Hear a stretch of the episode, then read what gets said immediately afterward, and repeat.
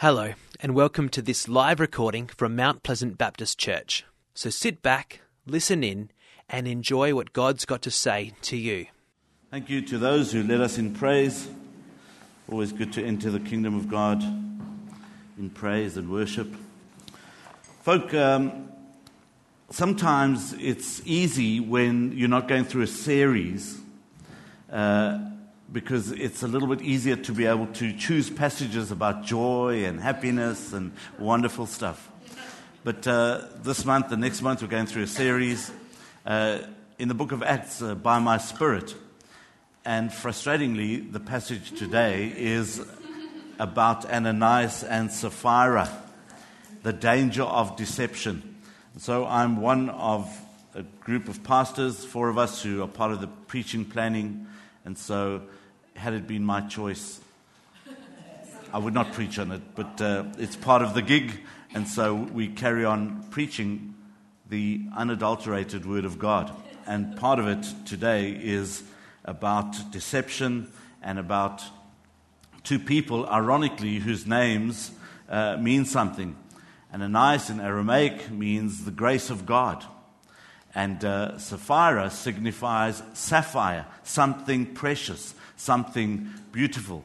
Sadly, uh, they were horribly deceived and led astray because of deception and the condition of their heart. And so, even stories like this have got an amazing message and are good news.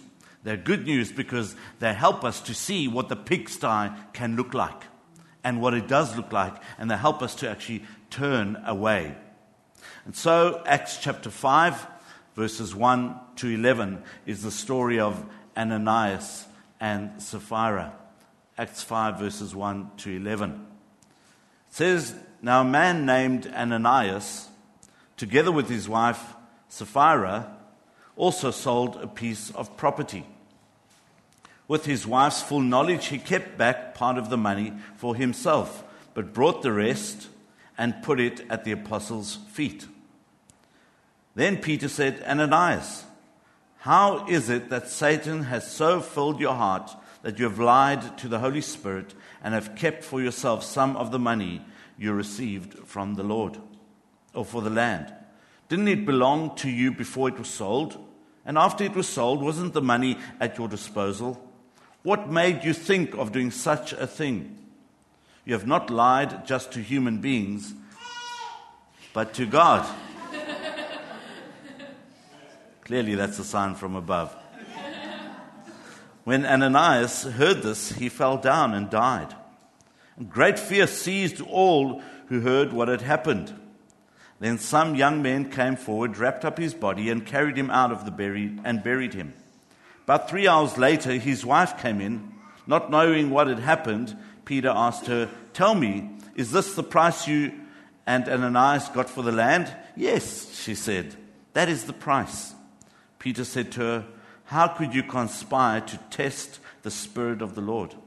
Listen, the feet of the men who buried your husband are at the door, and they will carry you out also. That moment she fell down at his feet and died. Then the young man came in, and finding her dead, carried her out and buried her beside her husband. Great fear seized the whole church and all who heard about these events. It is easy for me to stand here this morning and say, Brothers and sisters, you are not praying enough. Brothers and sisters, you're not giving enough. That's easy to say, but that's not the message. because we can never pray enough, and we can certainly not give enough. And so there are a couple of lessons to be learned here, I believe. I think some background information would help us to try and understand this passage. It was a peculiar state of things that allowed something like this to take place. There were temporary circumstances because at the time, people came in to Jerusalem, and so at that particular time, perhaps the opportunity to go back to where they were didn't exist. Some knew that persecution was about to take place. Some might have been in a difficult situation, difficult circumstances, and so they might have felt that when Christ said he will ri- uh, die and the temple will be raised in three days and his return will be, might have anticipated this so seriously that they had wanted to sell their possessions. If you and I knew that the end was coming tomorrow, I mean, I certainly would eat as many Tim Tams. Um, you say not good for you, and I agree with you, but because they're so delicious, I would do as much as I possibly can to enjoy myself, knowing, and hopefully not sinning, knowing that Christ will come tomorrow, and my heart will be ready. And so some people had said, Well, I don't need my possessions, and so I will sell my land, I will sell my possessions because of the urgency that Christ was coming back. So they had this general fund that they would all put their money in. And that's important to understand the background. Never do we read that it's not good to have money. I think the point here is that there is a condition of the heart. Let me start off by saying there is nothing wrong with having money. The problem comes in when money has you. Clearly, that's what took place with Ananias and Sapphira. And so people would sell their possessions, put them into a general fund, and people were able to live out of that general fund. Now, they didn't have to do that. That was a choice because that principle of selling your possessions and your land was never a rule, it was a principle. P R I N C I P L E. It was a principle that you could uh, give of your possessions to this common fund. It was given to help. It was never laid down as a rule or regulation by the apostles in the New Testament. And so, as people felt the need to sell their possessions, they gave to a common fund. We know that it is definitely necessary for anything to exist. We know that there are people that are less off uh, or less fortunate as we are, and so we need one another. And so clearly, people were selling and giving some of their possessions, giving uh, some more than others, to that common fund to help those who were in better need. We know that all people can't do this, but it is a, a privilege to be able to, to get some of what you are depending on yourself and give back to the poor. I will never forget, and you might have heard me tell the story before. There was a situation where I was first year at Bible college, and one of my African friends, Peter Mokomele, was in third year. Um, he, black man, and wasn't able to possess a car under the apartheid era and things like that. And I, he invited me to come to his house 600 kilometers away, a place called Kuruman, and uh, we drove there. And I said to him, I said, why are you coming to Bible college? You know, who would you be able to preach in those rural community? Are you going to evangelize the cows? You know, and he said, no, why don't you come with me? So we got into my car and we drove to Kuruman and I spent uh, about five days with him in his village. On the way there, my car broke down. And uh, all well having possessions, it doesn't help if they don't work. Um, and so we got some little kids to push the car. Uh, and as soon as the car got started, I pulled up the handbrake and normally had some loose coins in my ashtray. And uh, took some coins to give to these little guys. He said, No, don't do that. So I said, Why not? He said, Because every time they see a white man, they will expect money. Clearly, I've learned a life lesson. That was in 1989.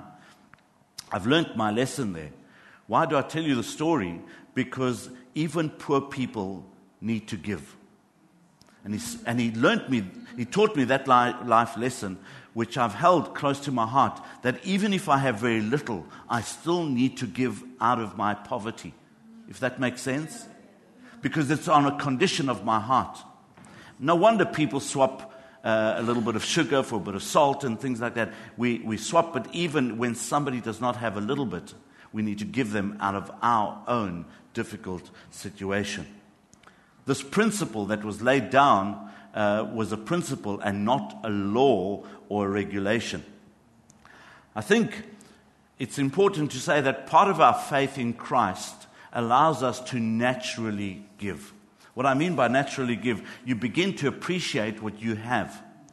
and you begin to say, well, whatever I have is not given to me or it's not because of my own strength, but I know it's because of the grace of God. And because of the grace of God, I'm able to give a little bit back to Him and pass on some of those possessions I have from Him. Still part of the background, uh, those who were able to give were, as I said earlier, uh, able to give to a common fund because there were some people who needed more sympathy and compassion than others. And so that common fund would be distributed to those who were Christians as well as non Christians. And so uh, we belong to Kubi Cares, or certainly give to Kubi Cares. And not everybody who we give to, we say, well, Gary, it's, it's a non Christian organization. Gary, who heads up Kubi Cares, we don't say, well, you only give to Christians. No, we give because it is a privilege for us to be able to give, and some of that gets distributed to those, or sorry, all of that gets distributed to those in need. And so we impart some of what we have to those in need, whether they are Christian or non Christian. Think it was also hard times that led them to giving hard times because of the situation they find themselves in. And so the church gives liberally.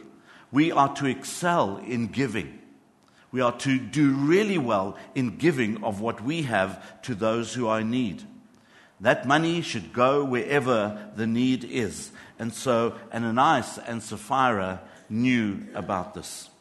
And then, before we look at their sin, I want to say that the state of things became a snare and a stumbling block for Ananias and Sapphira.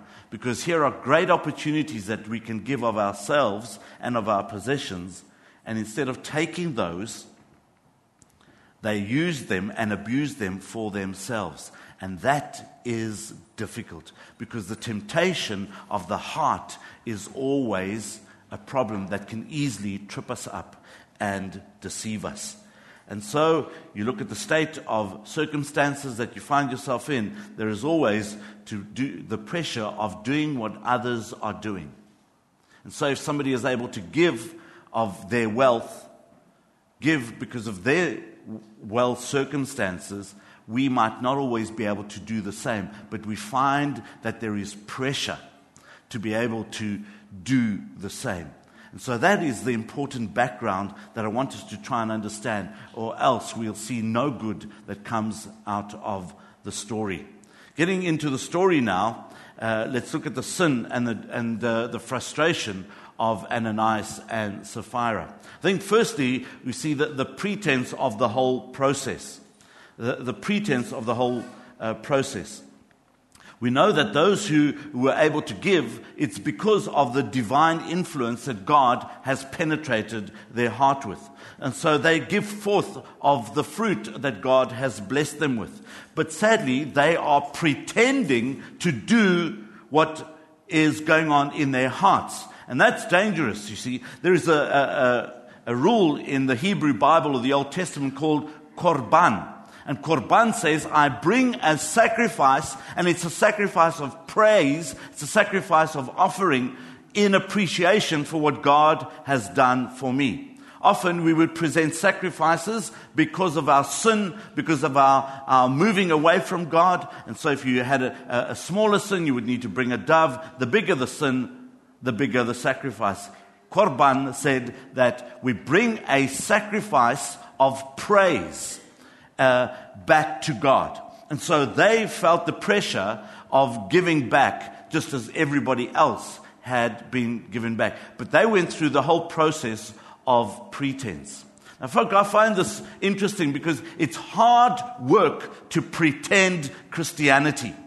It's drudgery because eventually, you know what? That makeup will melt and you'll be caught out. And it's hard work. It's hard work to fake something. And so, rather say that you don't give or you don't want to give. But instead, these people were pretending. And that's what lies and deception do. The title of the sermon is The Danger of Deception. And that's dangerous because I need to lie and cover up on those lies and the snowball effect. And before I know it, I'm caught in my own degradation. the danger of deception and the pretense of this whole process. Secondly, these two people were planning the whole process. It's not a thing that was done uh, by sudden temptation. They had their object, they formed their plan. They had planned to deceive.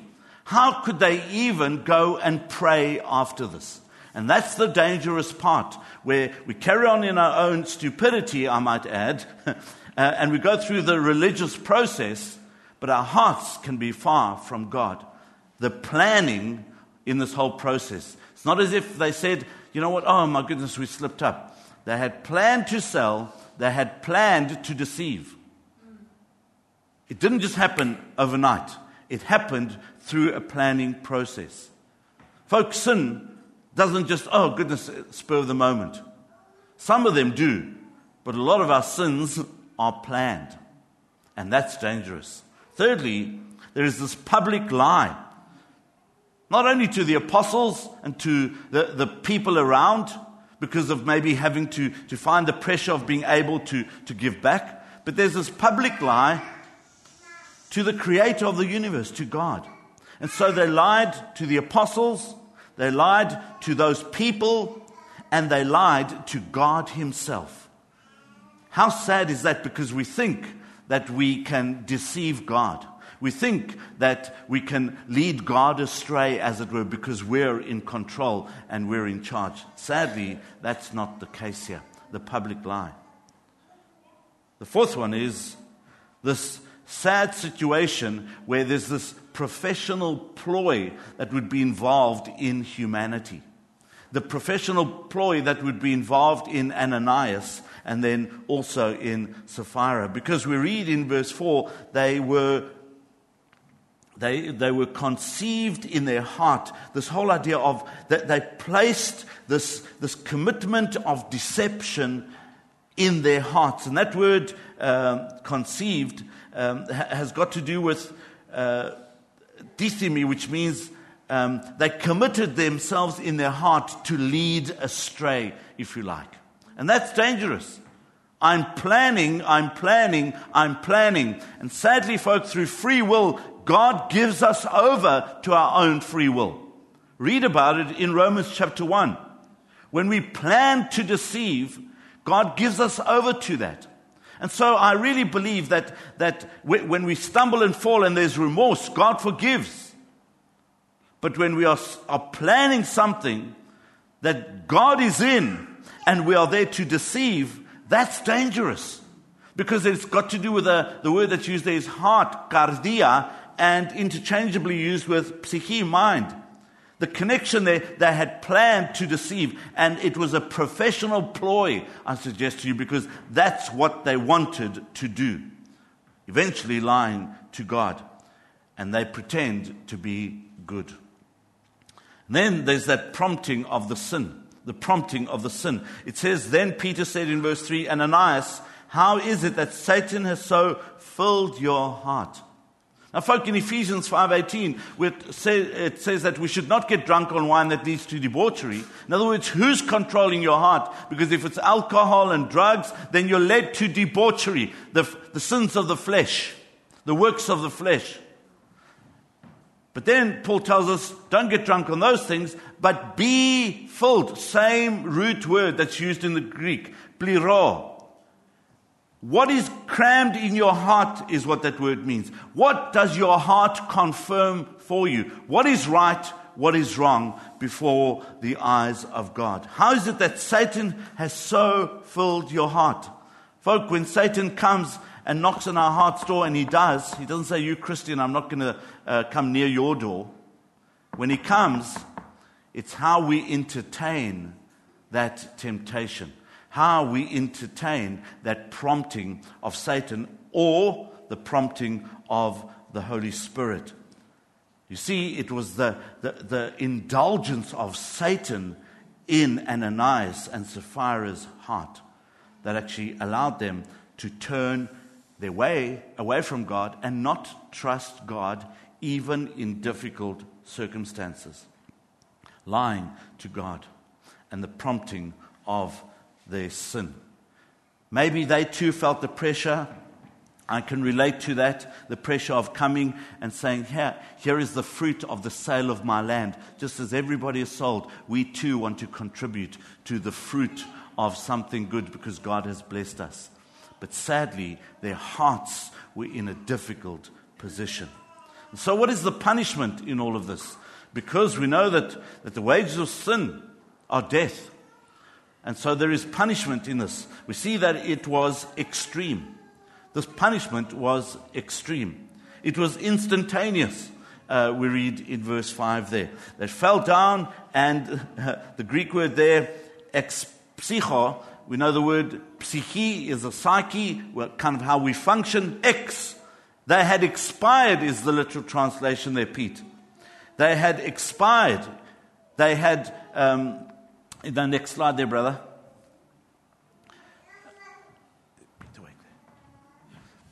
Uh, so the poor man has worked so hard last night. He only got home quite late with a hymn fest and up early this morning. So there we go. And, and so, just before that one, um, we, we, see that there, there's this extreme punishment extreme punishment and, and um, it being instantaneous. And, folks, that's because of hypocrisy, I want to suggest to you. Because of hypocrisy. The terrible thing that must have taken place in their hearts and the danger of deception. You begin to see this, this gazing of the evil one on their lives and the hypocrisy that takes place.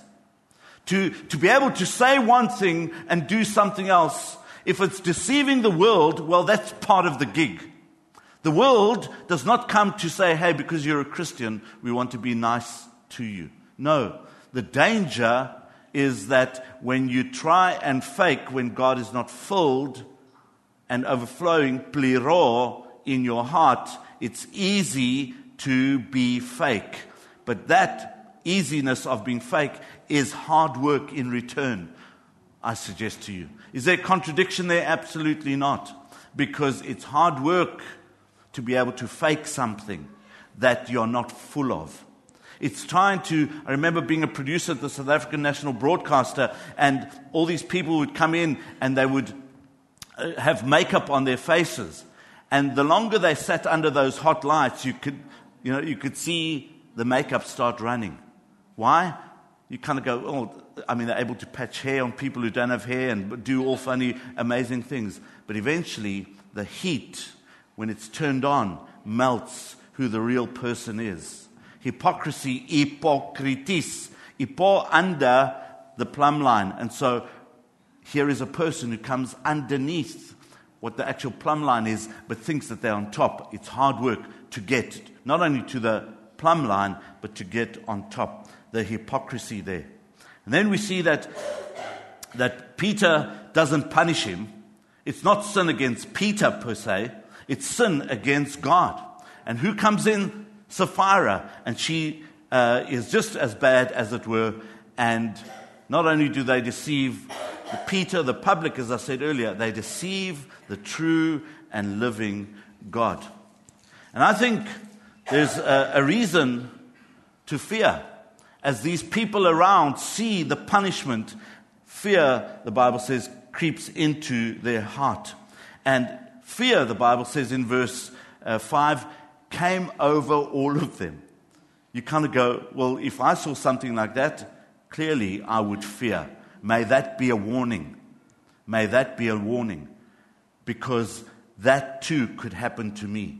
You say, well, not me. Because you know what? If I do, I don't have any possessions. Number one. Number two, well, if I do, I'm certainly going to give. And number three, you know what? If I do sell and want to give, I'll make sure that I give the right amount. Well, we need to be very, very careful. Very, very careful.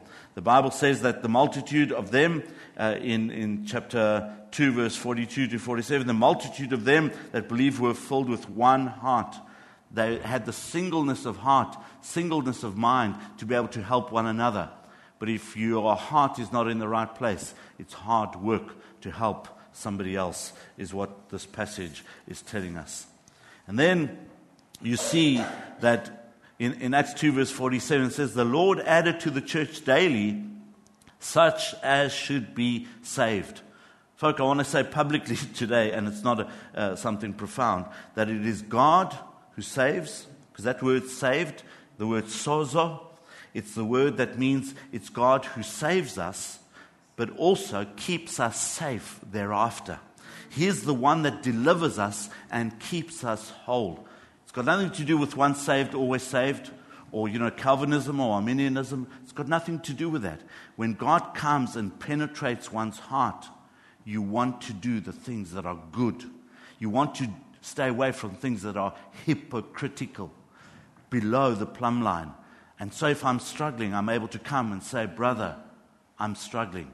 Sister, I'm struggling, rather than fake it and be led to lost eternity. And so you begin to see the intention in Ananias and Sapphira's heart, the hypocrisy uh, the, the, the religious pretense of, of standing in the presence of the things of God and lying. And so there is that grave danger in all of that. And, folk, here, even at our own church, we must be careful that we don't think that we're okay because we're doing a little bit of good. Because we could be doing a little bit of good to be seen as okay our hearts must be in the right place, or else let's cease everything. As we do it, it should not be for us, it should be for the glory and honor and fame of the Lord Jesus Christ. We read in verse 11 there, they, there, there was all that fell on the church, great fear came upon them. And I think that's the beginning of praise to God when we realize that awe, and that word that's used there for awe is the word uh, fear or phobos in the Greek. It's not phobia, but it's a positive understanding, because, uh, sorry, a positive fear because of the right understanding on who God is. And it's a privilege to be able to serve Him and know that He is the one that is to be glorified and made famous, and it's not about us. And so, in closing, let me just give you a couple of, of lessons uh, that are to be learnt. I think that Christians should be respectful of being members of one another. We belong to the body of Christ. We should never misunderstand our identity, and we should be men and women who are disciplined with reference to holiness, because God calls us to be holy. And so, we should have the openness to say, that's not right, brother, that's not right, sister. So we are respectful of being part of the kingdom of God. Also, think there is to be the seriousness about our religious profession. That if we are men and women of God, the name of Christianity needs to be upheld. If we, are if we say that we are men and women of God, we should understand that God desires our heart we should make sure that we don't just give a portion of who we are to God, but give all of ourselves. What I mean by that is it's easy to just attend only on a Sunday and to say, well, that's who I am. But what God wants is my heart. He wants the whole of me, as it were. And when my heart is in the right place, it's easy to give. Uh, we don't have too many people coming to our front door knocking for food because that, I, I would able to uh, give you this example with integrity. But I'm sure, and I hope I'm wrong, that if somebody were to come and knock on our heart's door and say, Do you have any food? I would say, Mate, you know what? Actually, quite busy at the moment, preparing a sermon, marking assignments, uh, watching the footy, watching State of Origin. Don't disturb me. Take five bucks, and Woolies is down the road probably five bucks wouldn't get him too much. And so, to appease my conscience, I'd confess to you, I'd probably give him 10 bucks. I'd feel even better. Because he'd be able to buy something decent with 10 bucks. Five packets of Tim Tams. Listen, he'd be able to buy something decent. It would cost me under a dollar to butter and uh, put some spread on four slices of bread and give him uh, something to eat. It will cost me less than five bucks. I know that. But the effort. You get the point I'm trying to make? God wants our heart. And as we give Him our heart, it's easy to give Him our money. Think also, good deeds need to be watched, or else we'll become arrogant. I've touched on that already. You see, we can easily receive praise for ourselves rather than give praise to God. Look what I did. Grew up in the Greek church, as you know.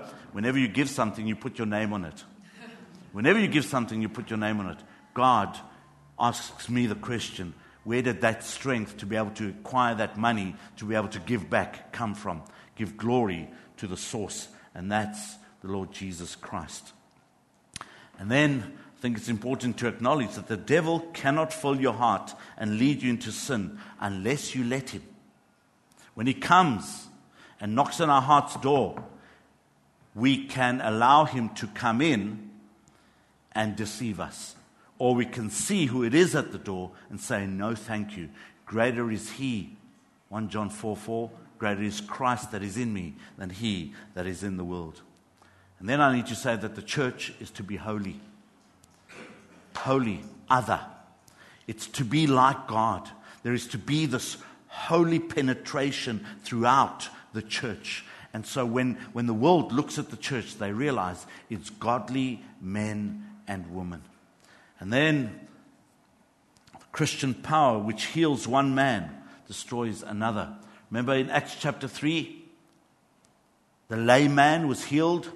Peter and Mark saying, Silver and gold do we have not, or we have not, but in the name of Jesus, in the name of Jesus, rise up and walk. And this man, putting his faith and trust in Jesus, because of the name of Jesus, rises up and walk Ananias and Sapphira, totally opposite.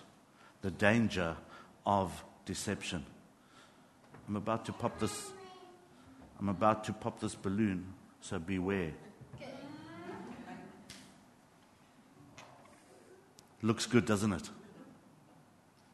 But it's filled with emptiness. Perhaps I won't pop it. So I'll, I'll get the biggest right there. Do you get the point, folk? You get the point? No, I'm not. I'm too scared myself.